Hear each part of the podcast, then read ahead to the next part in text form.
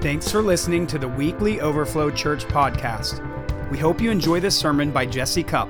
For more information, visit overflowindy.com or visit us on Facebook at Overflow Indy.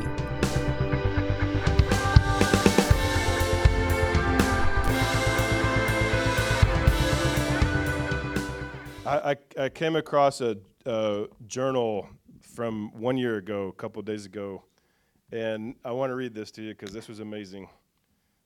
That my son David, who's eight, he was he was seven at the time. David ran into my office today, three separate times, asking me what I want. I never called for him. he also asked Jessica and Livy if they called his name. They did not. Pretty wild. He literally thought I was messing around with him, but I wasn't. He had just read in his Bible earlier today the story when Samuel went to Eli when he was a little boy three times, thinking that he called for him, and they eventually realized it was actually God calling his name. I told David he needs to go to his room and ask God if it was him, and if so, ask if he has something to say. So he went to his room, and God confirmed to him that it actually was him. That's pretty wild, right? God, uh, David audibly heard God call his names or name three times, just like Samuel did. Isn't that crazy? Uh, uh maybe I'm just a dad, but I think that's awesome.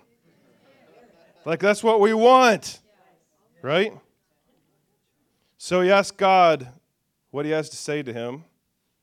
I'm not even making this up, all right? God said, I want you to get your room cleaned and have it done by 7 p.m.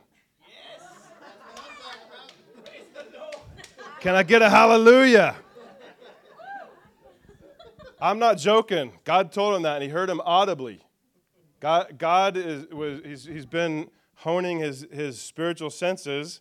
He heard God's voice. He thought it was me, thought I was joking with him, and it wasn't. All right? But God, like, I mean, that's profound. Like you're hearing God's voice calling you by name audibly. Come on. But then God is, is saying, I want you to clean your room. Have it done by seven. I have no doubt this was real because he had that sucker done by 6:30. now that is a miracle. Amen. I reminded him of this. I read it to him a couple days ago, and he still is about three days into us waiting for him to get his room clean now. So I'm open to have this encounter again. But, but, but uh, like that's amazing. Like it, it's such a simple thing that you know it's about his room, but it's not so simple. It's actually profound that God is like wanting to be that real. Amen. He wants to be that real to us, and and like I, I believe that it's God's desire for us to be able to hear his voice and to encounter him. And, and God actually wants us to be so in tune with him that we're living what we can call supernaturally natural lives, right? Like we, we still have to have our natural life, but we can do it in supernatural ways. Amen. Come on. Um, Jessica and I have been watching a, a show on the Discovery Plus channel, and it's pretty cool. Some of you might like it, some of you will think it's super boring. It depends on what you're into. It's not one of those boring cooking shows, I'll tell you that. or, or one of those uh, one of the million home makeover shows that they're all the exact same thing, except it's just a different person in a different city, but they're all the same, right? I know you like them, babe. I love you anyway. It's a, you're good. All right. This one's called um, Homestead Rescue. Has anybody ever heard of that? Homestead. So these, these people, they're, they're, a family that lives in Alaska and they've lived on their own homestead where they're off the grid. They, they've built their homestead to be completely self sufficient and separate from the world and everything. And, and so there's like, there's like over a million people who've gone to homestead living in America in the last few years, which is wild. I, did, I had no idea. But, but the show is all about them because they've been doing it like the, the dad has been doing it all his life, so he's an expert. And, and they, they go to people's homes who started a homestead, but they don't, they don't have a clue what they're doing. Like they're trying to go off the grid and they don't even know how to, how to take care of themselves. That's pretty dangerous, really. But so they go and they rescue them and they, they help them get their homestead set up so they can actually survive and not die in like four months because they didn't know what they're doing. So, but uh, we, we recently watched this one episode and the, the people who built their homestead, I, th- I think it was maybe in East Tennessee, if I can't, if I can't remember, is in the Appalachians. But they, they built their homestead on land that was, that was completely, um, it was t- toxic because there's, there's mines like right close. And so the whole, the whole ground and land was toxic. And so, and, and they, they, they had this water, like you got to have water, right? If you're going to have a homestead, water is like the number one thing you have to have. And shelter like comes after water. So, it, yeah, it's got to be water that you can actually drink. But this was toxic. And, and so, and it's like a marsh out there, so there's nothing for them and they couldn't grow crops because the crops are di- every, anything they plant it dies and so this this family comes there and they they figure things out but um, he actually hires a water driller to come and they come and have you guys ever seen one of those water drilling machines i don't know how they do it but they set this machine up and they run it and they start drilling into the ground and it just keeps drilling down and down and down and they're able to feed pipe down there until they, and they keep drilling until they tap water source down there. Okay, and so my in-laws live in, in Tennessee, and they they've had to dig a few uh, wells like that, so they know this whole bit. So they kept digging like all day. They're they're just going deeper and deeper and deeper, and my mind can't even fathom how deep those things actually go because they got like I don't remember the exact amount. They probably got about 200 feet down do you know what 200 feet looks like? It's 20 stories high. They got 20 feet, 20, sorry, 20 stories, right? 200 feet down.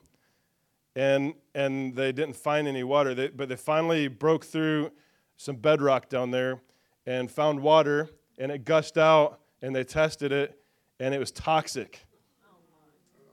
And they're like, I don't know if we're going to be able to do anything and they kept they kept drilling because that was like a there's like a pocket of water down there at that level, but then but under it there's more bedrock, so it's like holds that in, and they were able to keep drilling through that, and kept going down, and I think they got to about 400 feet down, and then all of a sudden they hit water, and it gushed out, and it was pure water.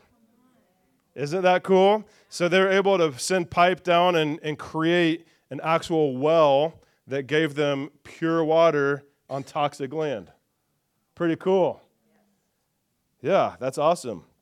And, and we were actually watching this episode with my in laws while they're here, and they told me that they have a well on their property that, ha- that they had to dig 1,350 feet deep. 1,350 feet deep to hit a well, a well. That's crazy. I mean, you don't know what's under you. You know what I'm saying? Like they're, they're on toxic land, not, not my in laws, this show. They're on this toxic land, nothing good can come from it. And they're drilling and they're trying to tap water and they actually hit some, but it's bad. And, and it's like, man, I don't think there's anything good in me in, the, in my land, right? but you keep drilling deeper, and you're going to tap something, and there's something under there that you didn't know was there. But pure living water. Come on. And, and I just think that is a prophetic picture. The, the we who have been born again have Jesus Christ living inside of us, and He is the source of the living waters, and He is the resurrected, glorified Jesus Christ, and He lives inside of you. And you could be having a life where you have complete no clue what's under the ground that you live on and think it's all toxic. But, but if you keep looking in there, you can find that there's something greater than you've ever known. Come on. And when you tap the source, it flows out and it's the same on top as it was down there. But what's inside starts flowing forth and it comes to the outside. Hallelujah. What is in you? What is in you? What's in your spirit man that you don't know is there? Because your spirit man has become fused into union with Jesus Christ. And it's not Jesus before he went to the cross, it's Jesus after he rose from the dead and was glorified and seated in the heavenly places next to his Father, where he could rule this, this earth and this universe in the fullness of glory. Hallelujah. That's the Jesus that you are one with. Come on. That's pretty amazing. When you read Revelation chapter 1, and it's John who went to heaven where Jesus is right now, and he saw him, and his hair was as white as wool. I don't think that he that means he was an old man. I, I actually heard, uh, if you guys have probably heard this, that Jesse Duplantis had a had an encounter where he went to heaven and he saw Jesus and he said he's glowing and radiating in glory. And it, when you look at him it looks like it's white but he said it's just the it's just because he's lit up. But he said he saw Jesus turn and his hair looked brown but when he turned back because his face is just glowing. And so the white it's not necessarily it's not because he's old all right? It's because he's glowing come on. And and and he's it says his feet are as bronze and they they glow and and he's got fire in his eyes and he's got a sword coming out of his mouth a double-edged sword. That's jesus who lives in you. Come on. That jesus who i've talked to you guys lately about this that, that jesus had three phases all right First phase was he was seated in the heavenly places and he's in the fullness of his glory and his glory fills the earth and his train the train of his robe fills the temple. And that's in Isaiah 6 but then but then he laid it all down. He, he still was God but he laid his godly attributes down to get it to get himself packaged into a human body born as a baby and, and pooping in his mom's arms right? But he, and he had to be raised just like any other kid, but, but he laid his life down and became the humble Jesus that we know and read. And he died on the cross, the ultimate form of humility, but that's phase two. But, but when Jesus resurrected from the dead, he was given his glory all back and, and stepped back into heaven, seated on his throne, and the glory that he once knew was fully restored to him all over again. Phase three, that's who Jesus is right now that's the Jesus that lives in you. Isn't that awesome? Come on. So you you have been crucified with Christ. It's no longer you who live, but it's that Christ that lives in you.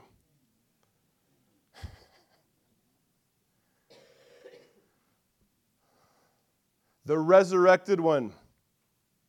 He, Jesus said, I am the resurrection and the life. The resurrection, the essence, the nature, the, the, the power, the source, the power of resurrection. It's Jesus' life. And he lives in you. His resurrection is in you.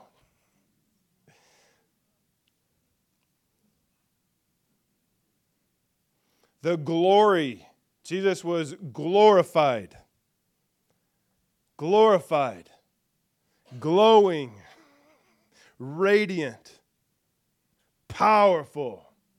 So powerful, the, the Shekinah glory of God, so powerful that, that human flesh can't even stand in his presence. The weight comes on you and you feel the you feel the holiness and you feel the power and the, the weight and his presence and his peace and his love but also the fear of god. And it's all it, it sets on you. You cannot stand in that in human flesh. Because he's so glorious. And when his glory shows up miracles happen accidentally. Because it's, it, you, you can't put supernatural and natural environments and things not happen to change things. Amen? That's Jesus. That's, that's Jesus who lives in you. There's something in you that's greater than you know, but you got to keep drilling in. Come on. Do you know that when, when fresh water comes into toxic land and it keeps flowing, it actually cleanses the land and makes it pure and clean? Whew. Come on. Anybody getting hungry and thirsty for him right now? I, I want to read a few passages so we can just keep going deeper, all right? I'm, I'm pulling the the, the spiritual water drill out. Let's go deeper. You coming with me? All right, 1 John 3. We've, we've read this lately. I'm going to read that for a moment and then go after that to 2 Corinthians 3. But 1 John 3, 1 through 3 right now. Behold, I want to remind you that means like be intentional to look at, perceive, and, and take it all in. Like you, you have to really put yourself into beholding, right? Behold, what manner of love the Father has bestowed on us, that we should be called, what should we be called? Children of God. We should be called children of God. And in, another version goes on, it says, um, and, and that we are. So we're not just called it, we actually are it, right? Therefore, the world does not know us because it did not know him. Beloved, now, not some other time in the future when you get better, now, we are children of God. We're not trying to become children of God. Now, we are his children. Hallelujah. And it has not yet been revealed what we shall be. But we know that when he is revealed, we shall be like him, for we shall see him as he is. When the Lord reveals himself to you, you get transformed. The Lord wants to reveal himself to you, and he will reveal himself to you as he is. He probably won't reveal himself to you as you thought he was or as you wished he was. But he's going to reveal himself to you the way he really is. And he wants us to accept it and behold it and, and adjust ourselves. If we thought it was this and he says, no, it's actually this, I got to let this go so I can enter into this. It takes a lot of humility to let something go and to adjust. But there's nobody like God that we need to be humble like that too. Amen? I got to let go of my idea of who He is and let Him reveal Himself to me. But as He reveals Himself to me, I become changed to become like Him. Whoa. He wants to reveal Himself to you.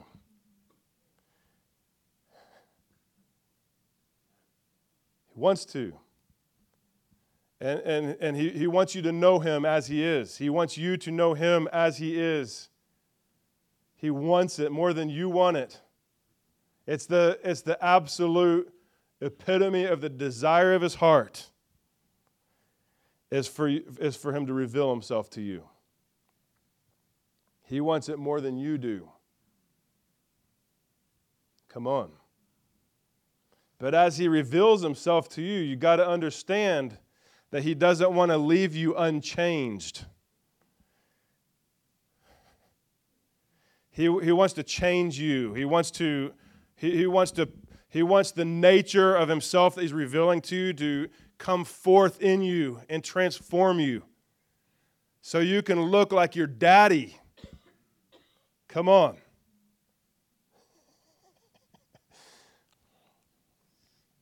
I like this. In a, in a moment, we're going to read out of 2 Corinthians 3.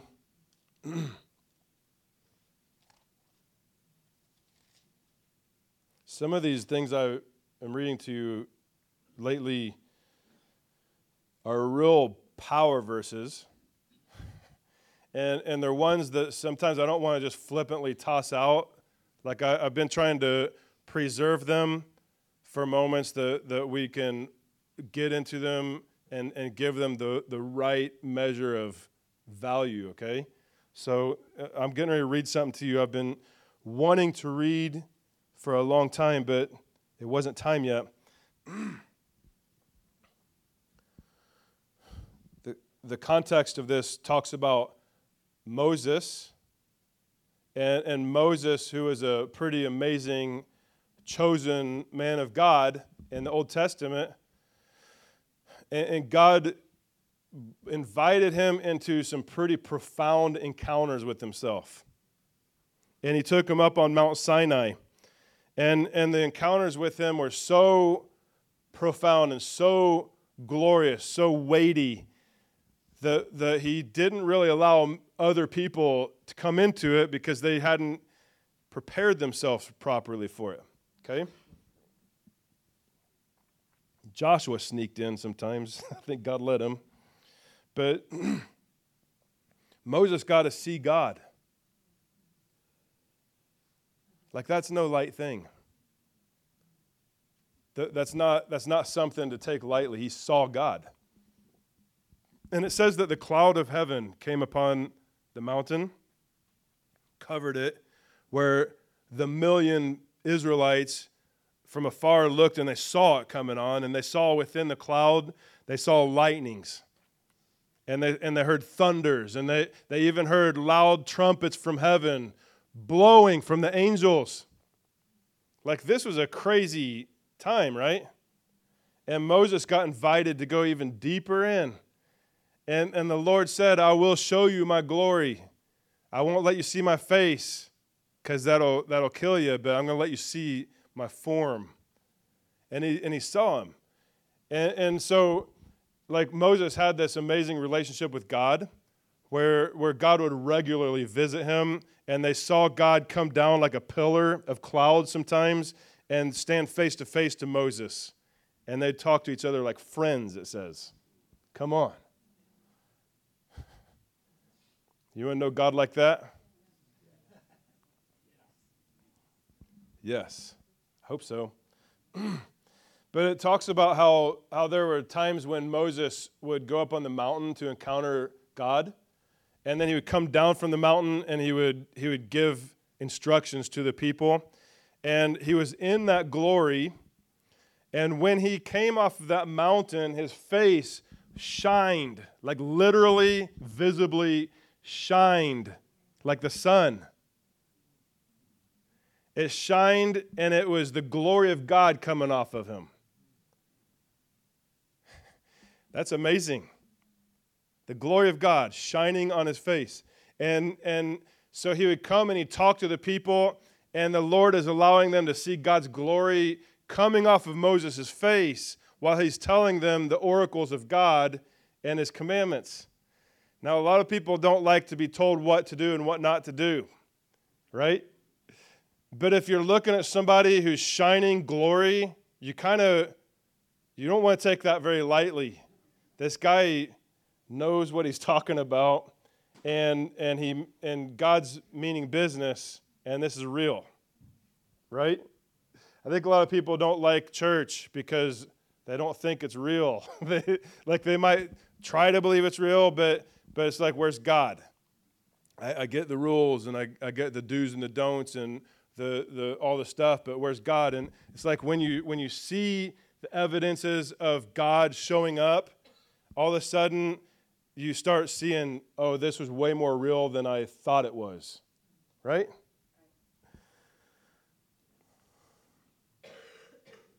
I, I believe that, that Moses, um, that when he came, that, that, he was saturated in glory and he came down and it, that glory like soaked into him and he was carrying the residue of the presence that he was in and the residue was radiating. Glo- Everybody say glory residue. Come on. I, I actually I, I, met a guy years ago who used to go down to Brazil and they would do ministry meetings and God showed up in crazy, profound ways. And there's this mountain they'd go up and they would have prayer meetings up there with like a, just a few people. And at nighttime, he said that the glory came so thick, the, the, the leaves on the trees started glowing in the dark.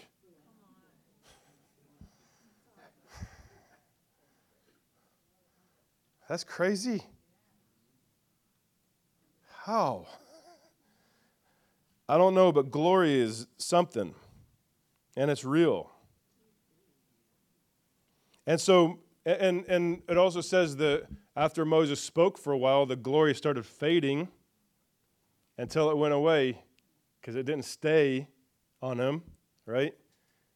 And so he would, he would actually cover his face with a veil when he's talking to them so that they wouldn't see him without the glory anymore. It's like he showed them when the glory was shining, but then he covered himself so they couldn't see him without glory. like a lot of Christians do, hiding. I don't have something to show you, so let me, let me hide, and you won't know that it's not there. I wonder how that just felt. I'm not trying to make you feel something. That wasn't aimed at anybody, but but the thing that about Moses is is the glory surrounded him and it was external to him. And so what he carried down the mountain was residue of something that he was in that he wasn't in any longer and it was fading because he wasn't in the midst of it anymore when he went down. Okay? But guess what? His experience with God was external, but you have the indwelling God within you.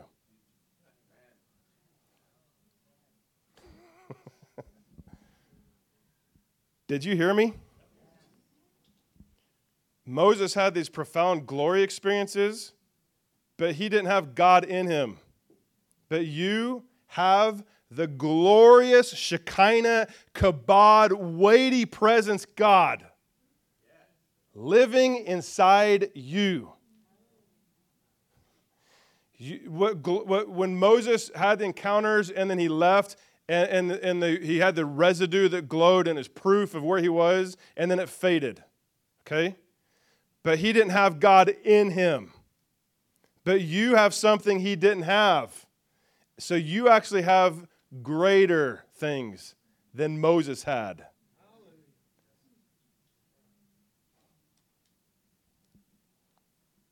But you got to go you got to you got to go in there. You got to you got to find the indwelling God to encounter him. Amen. Come on. Let's read it. 2 Corinthians 3, I'm going to start with verse 7.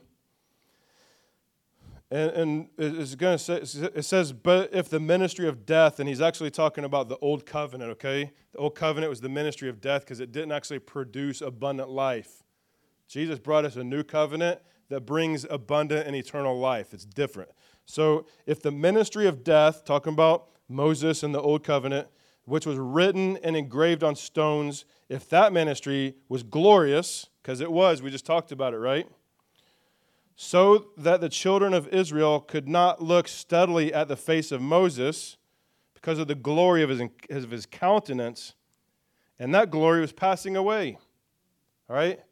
So, like, they're visibly and tangibly experiencing God's glory radiating off of the man of God. But and they couldn't even look at him because it was so bright. But it says that glory was fading away, right? How, but how will the ministry of the Spirit, that's what you guys have, how will the ministry of the Spirit not be more glorious? Come on. For if the ministry of condemnation, that's the old covenant, had glory, and it did, the ministry of righteousness exceeds much more in glory. Whoa. For even what was made glor- gr- sorry, even what was made glorious, that's the old covenant, had no glory in this respect because of, of the glory that excels. Okay? That, we have a glory that excels. That means it, it's not going to fade, it's going to increase. Come on. Verse 11 For if what, was pa- what is passing away was glorious, what remains is much more glorious. So we have a more glorious experience. Therefore, since we have such hope, I want to just tell you about hope real quick. Hope, it means that you have confident and joyful expectation of something you're not experiencing yet. Okay? So, is there anybody in here who's regularly experiencing manifest, glowing, thick, kabod, Shekinah glory experiences externally? Is anybody regularly experiencing that? Why aren't you guys raising your hands? You're not? So, do you feel like, if, if you would think about that, that you don't, would, would, it, would it potentially make you think, I don't have as great of a thing that Moses had? So, like, that's common, right? I don't have something as great as Moses had, but this says that we have such a hope. So I have to have a hope that this thing that doesn't fade away but excels, that something greater is going to excel towards a greater thing, to where it'll excel so much that it will eventually catch up to what Moses had and then go beyond instead of fade back. I don't know if I'm being clear right now, because if I am, this is pretty exciting. All right, therefore, since we have such hope, I'm going to I'm going to believe and I'm excited. I'm expecting a greater glory to start increasing, excelling, manifesting. Amen? So, what we have right now, we shouldn't be like bummed, like, man, I don't have it. No, I have hope that this glory is going to excel in my life. This glory is going to excel in Overflow Church. This glory is going to excel in the central Indiana region. Come on. You got to be excited about, I got a pickle, I got a pickle, right? We got to like double fist what you got and get excited about it and trust that God is going to excel this thing. Come on. All right. Because we have such great hope, we use great boldness of speech. And I'm talking to you guys boldly right now. Like there's something coming that you haven't even tasted yet. Some of you have had great doses along the way, but you still haven't seen anything yet. And you got to know that we have the way to get there. Okay? Come on. All right, verse 13. Unlike Moses, who put on a veil over his face so that the children of Israel could not look steadily at the end of what was passing away. So he was hiding that this thing was even going away, right? But their minds were blinded. Everybody say their minds were blinded. Okay, so what you perceive with your mind, it's, it's blinded. It's, there's something covering your ability to see things for what they actually are, okay? All right? The mind was blinded. For until this day, the same veil, this is talking about a veil of being able to see truth, right? The same veil remains unlifted in the reading of the Old Testament because the veil is taken away in Christ. So when Christ comes and you're in Christ, he actually is removing veils, he's removing curtains over your eyes. He's taken away the thing that blinds your ability to see something that actually was already there. Just like the, the living water 400 feet down. It was already there the whole time. They had to tap it, but then it became revealed to them what was already present. There's something with you that's already present in Christ that's beyond what you're seeing right now, beyond what you're already experiencing. There's more to that, and God wants to reveal to you. He wants to remove the curtains, the veil, unveiling of the eyes, show you something that already exists with you right now. Come on. It says that the veil is, is taken away in Christ. How many of you are in Christ? A couple of you. Awesome. We're doing good. All right, we're getting there. There's, there's a few more now that's in Christ. Anybody else in Christ? Oh, oh, that's, whew. I thought I was going to have to change our ministry approach. Turned it into evangelism instead. I'm just joking. All right. In Christ, if you're in Christ, he, he wants to remove veils, take away blindness, show you things that are that you didn't know was there. It's already there. Okay? You catching that? Yes. All right. I also want to say, too, this says that the, the veil remains for those who are reading the Old Testament. But I, I would also would say that you can read the New Testament and be completely blinded to this stuff if you're not reading it with the Spirit of God that removes the veil. Okay? So the next verse, it says, But even to this day, when Moses is read, the veil lies on their heart. Well, even if you read any of the word and you're doing it on your wisdom and knowledge instead of on God's, you got a veil. It's covering you. Verse 16, nevertheless, when one turns to the Lord, the veil is taken away. All right? God wants to show you things that you can't see that He already has put in you and has already done for you. He wants to remove veils and expose greatness that already exists in your midst that you would never know to access because you don't know it's there. Come on. Verse 16, nevertheless, all right, I just read that. Verse 17, now the, the Lord is the Spirit. Everybody said, The Lord is the Spirit. And where the Spirit of the Lord is, there is freedom. There is freedom. There's freedom.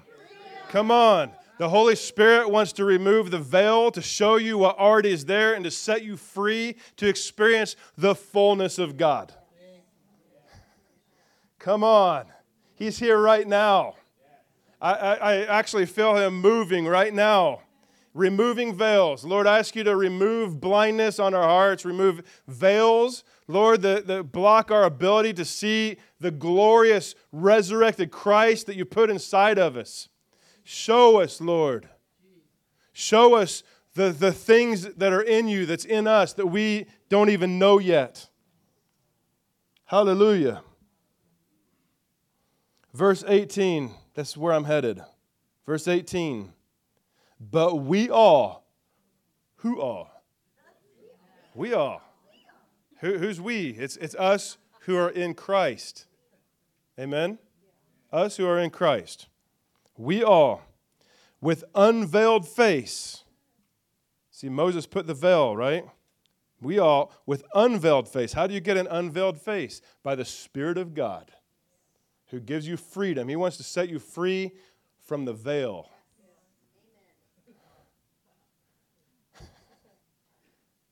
we all, with unveiled face, beholding as in a mirror. That's a weird thing to add in there.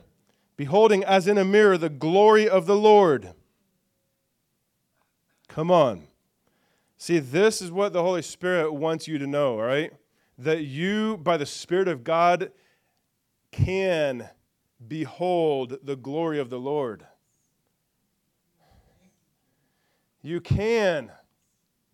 He wants to reveal to you, He wants to take away blinders from you that cause you to not be able to see the glory that is shining and glowing, radiating, loving, and empowering and freeing, and breaking chains. Come on, resurrecting. Whew.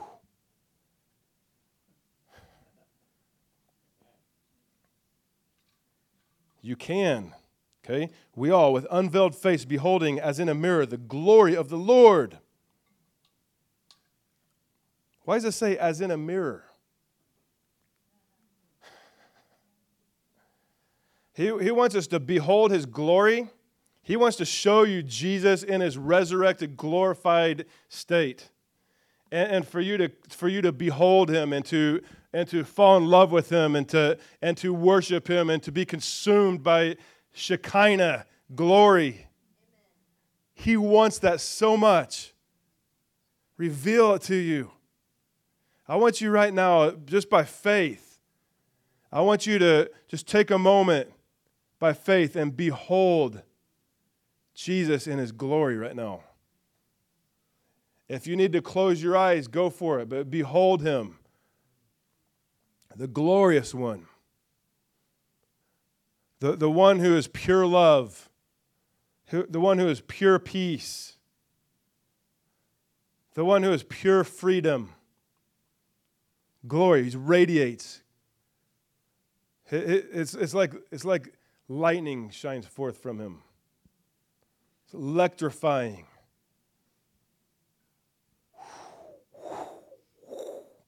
Glory flowing. I want you guys to see him, the glorious one. Hallelujah.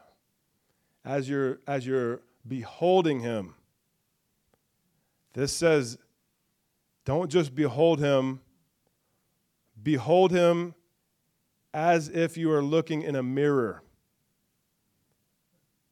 Excuse me? Yes. As if you're looking in a mirror. What does that mean? Behold him, guys. Look in his glory. But he wants you to see his glory with an unveiled face. What is a veil? It's a covering, it hides things.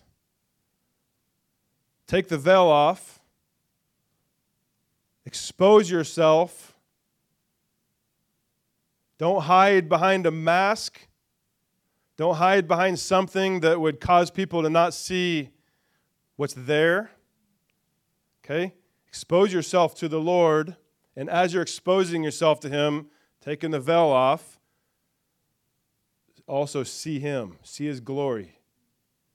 Nakedness before the Lord is necessary for God to be able to reveal himself to you. Okay? Taking the shame, anything you're afraid of, anything that you don't want God to see or, or to focus on, let it go. Let it go and just know that God wants to reveal his glory to you. And, and you gotta, you, you can't have any barriers between you and him. Let it go because he's not focusing on the thing that you're hiding. He wants to focus on encompassing you and saturating you with his Shekinah glory.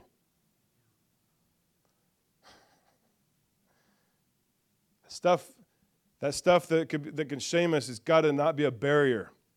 Let him consume you. He loves you despite it. But the good news is he doesn't encounter you and leave you the same. Amen? He doesn't encounter you and leave you the same. So, whatever the thing was that you didn't want him to see, you can't ever become or come out of that if you don't show it first. But let him come and consume you. Behold him as in a mirror. Behold him as in a mirror. I'm looking at you, God but I have to see it as though I'm looking at me. Huh? When I look at you, you want me to see me? Yep.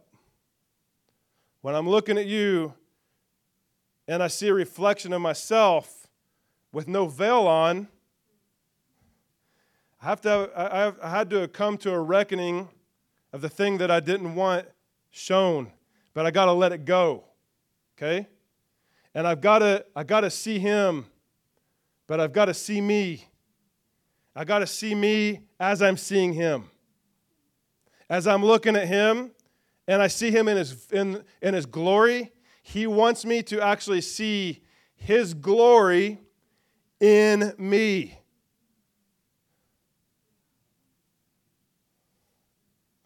He's not wanting me to look at myself in the mirror and notice the things that I was afraid to unveil. He wants me to look past that, let it go, look at His glory, and see His glory in me. Whoa. That's crazy. As, I want to reread that and keep going. It says, But we all, with unveiled face, beholding as in a mirror the glory of the Lord. So when I see me in that mirror, I, I have to see me as his glory.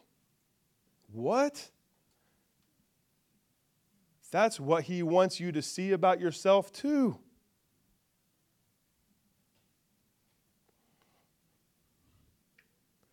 We are, in, in doing that, we are being transformed. We are being transformed. That word transformed yet again, is the Greek word metamorpho, which is the word when Jesus was on the mountain and he encountered the glory that God had, was going to reinstate back to him. And he, it says he was transfigured. His face altered, and he shone like the sun in the glory that God was about to put to bring back to him when he goes back to heaven. Jesus encountered that on the mountain. He was transfigured. It's metamorpho. He was transfigured into the fullness of, this, of the glory that was about to get re, eh, restored back to him. Come on. You guys good today? But, but now that same word, transfigured, it's metamorpho. Right here, it says, it says, have, take the veil off your face Look into the glory of God and let Him reveal His glory to you. But while you're doing it, you have to do it as if you're looking in a mirror.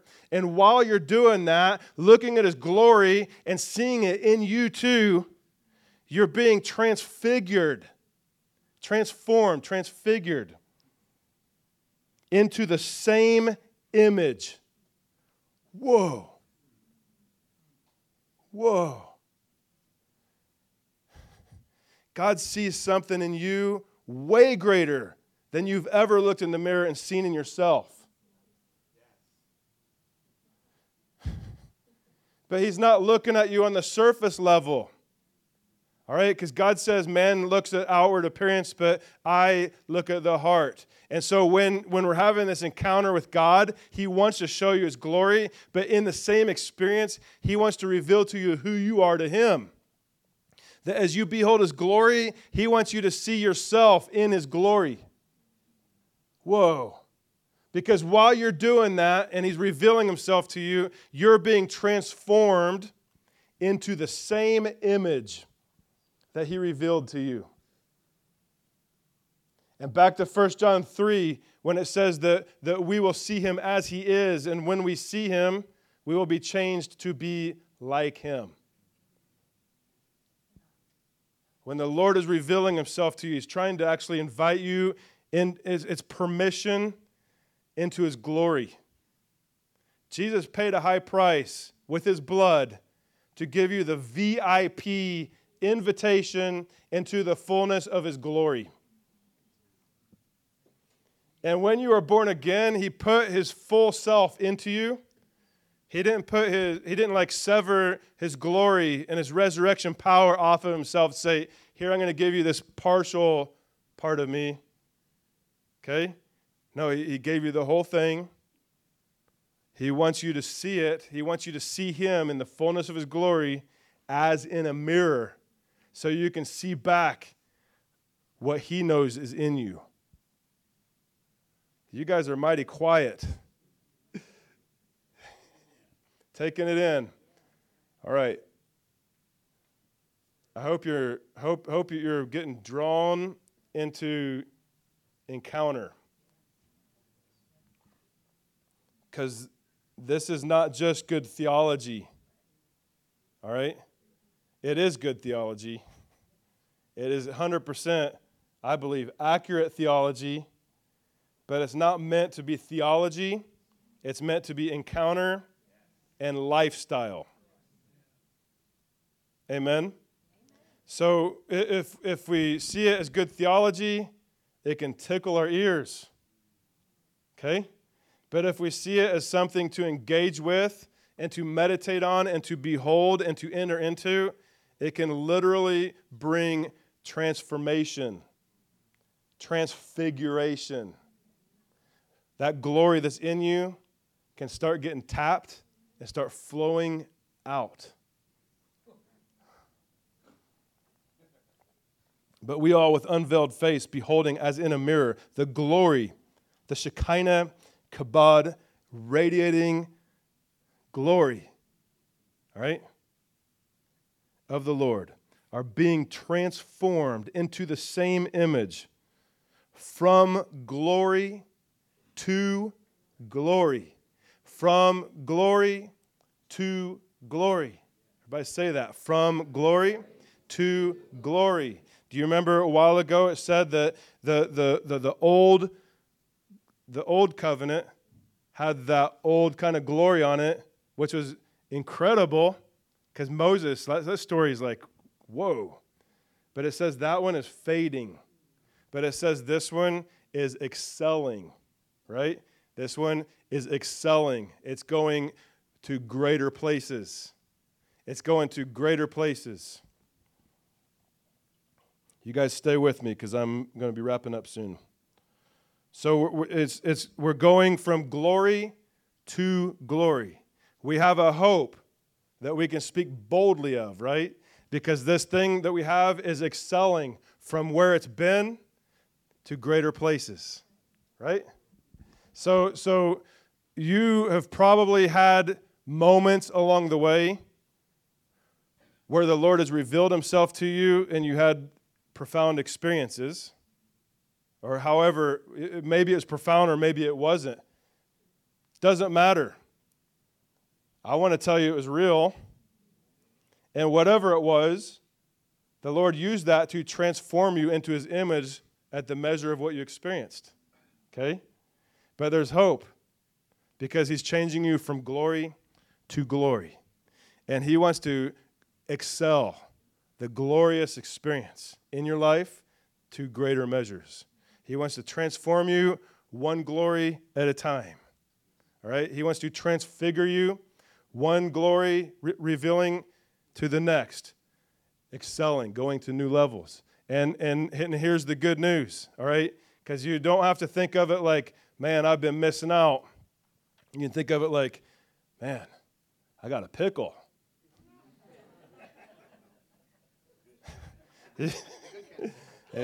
yeah. If anybody's listening online, you won't hear this probably. It's an inside joke. But like, you, you got to know that what he's given you, the measure he's given you, has, has been real. It's real. And he's changed you. But he's got more. And he wants to excel you into more. And he wants to reveal, take away the blinders for glory. And there's more. And every time that he reveals, the more you get changed. But it's not going to stop if you keep going deeper in this. It's not going to stop at a nominal Christian level. It's not going to stop at average Christian experiences. Okay? It's not going to stop at even your favorite encounter experience. Whatever your most amazing experience in God's presence ever was, he actually wants to bring you to a place where maybe you saw that as the high water mark, and he wants to take you in a place where that becomes your baseline. And it's increasing, and he's got more.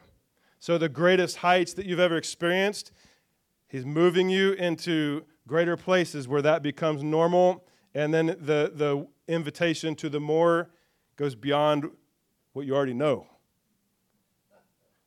But if we look at Moses and the man who radiated visibly glory from an external experience, and this is saying that that is inferior to what we have, we can believe that God wants to our glory experiences to a place that Moses never even dreamed of.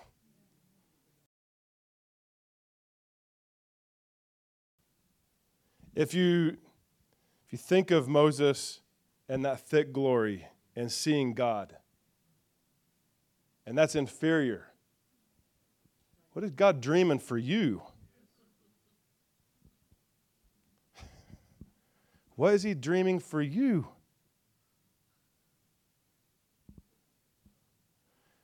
Start dreaming. Don't, don't get complacent. Okay? You need to understand that, that when you struggle with things or you feel like you're dipping in or out, or you're going up or you're going down, or, or, or old behavior start creeping back or whatever it is, like you need to remember in those moments, that is not who I am. I am in union with the resurrected, glorified, victorious Christ. And I draw from that place in this moment right now to overcome this measly little petty challenge that used to feel like it crushed me every time. No, when you know who you are, you start realizing in Christ that stuff actually becomes more petty than you used to realize.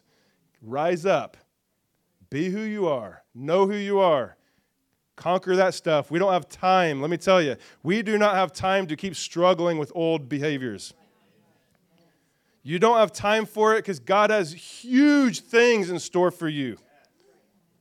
The, the reason why we're not seeing the radiating, glowing, powerful, dynamic, earth shattering, earth shaking bride of Christ is because people keep staying in the old stuff all the time.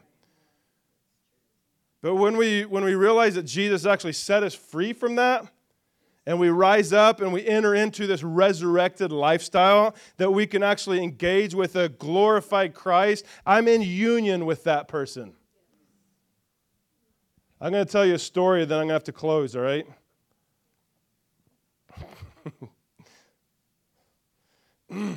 Years ago, I, I, was in Chico, California, and I, I, I, went there just to have a day to, to write in my book that I, that I wrote back then. And I, I was sitting in this coffee shop. I think it was actually called the Naked Lounge or something. It's like, whatever. People weren't naked there, I promise. But, but I was sitting there and I was, I was writing about the revelation of our union with Christ, my oneness with Him. And I was like, man, I can't just sit here and write it. Like, I, I need to pause and encounter this for a moment because I, I don't need to just be telling about it, I need to be living it. So I stopped writing, put it down, and closed the computer, and I just opened my arms like this. I'm like, Lord, I'm one with you. You're one with me. And I started feeling his presence, like immediately. Started feeling him coming on me. And I felt his glory, and I, I, I remembered him saying to me, uh, My spirit is in union with the resurrected, glorified Christ. And so I, I just looked inside of me, and I felt that Shekinah glory just swelling in me. Right there, with a blended mocha in front of me, a bunch of hippies around me. Well, hipsters, sorry, hipsters. And I'm sitting there like they're all talking about uh, philosophy or whatever, and I'm like,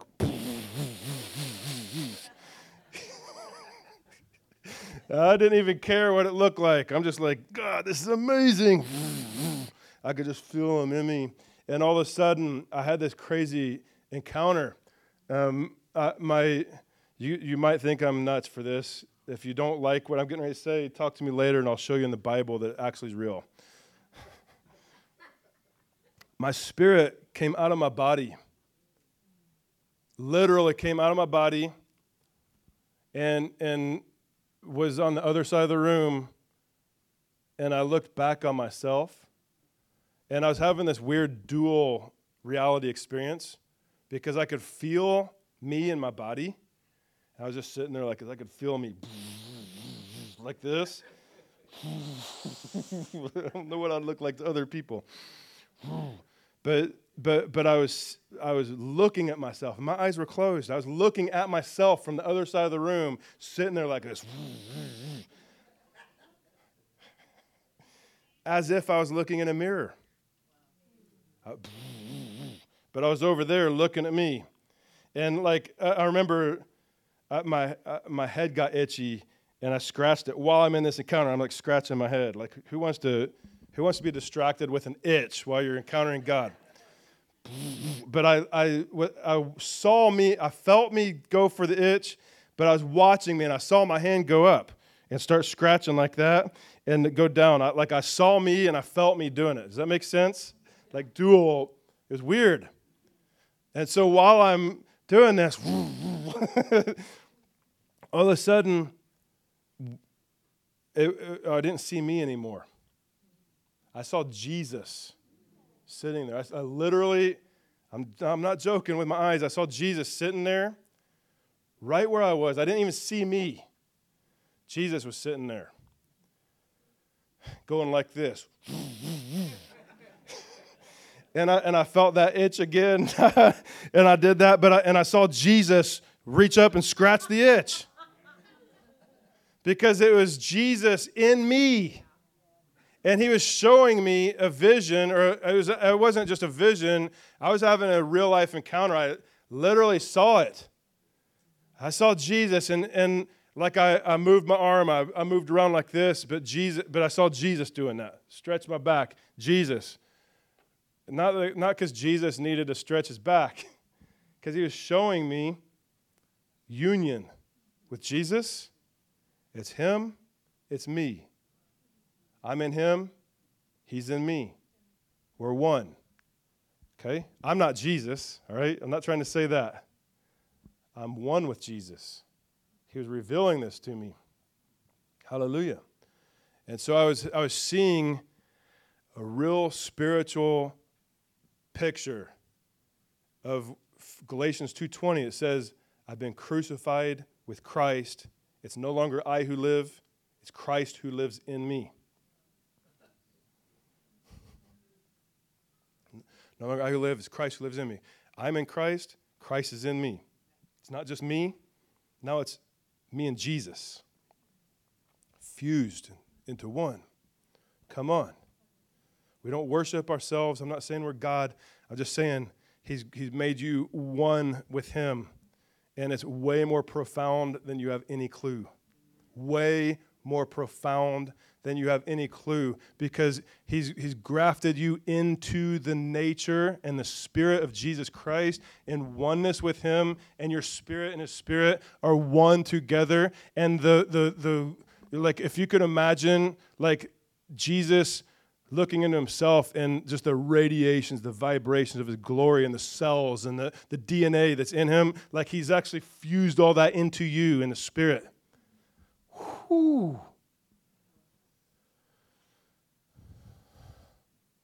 It's deeper and greater than you know.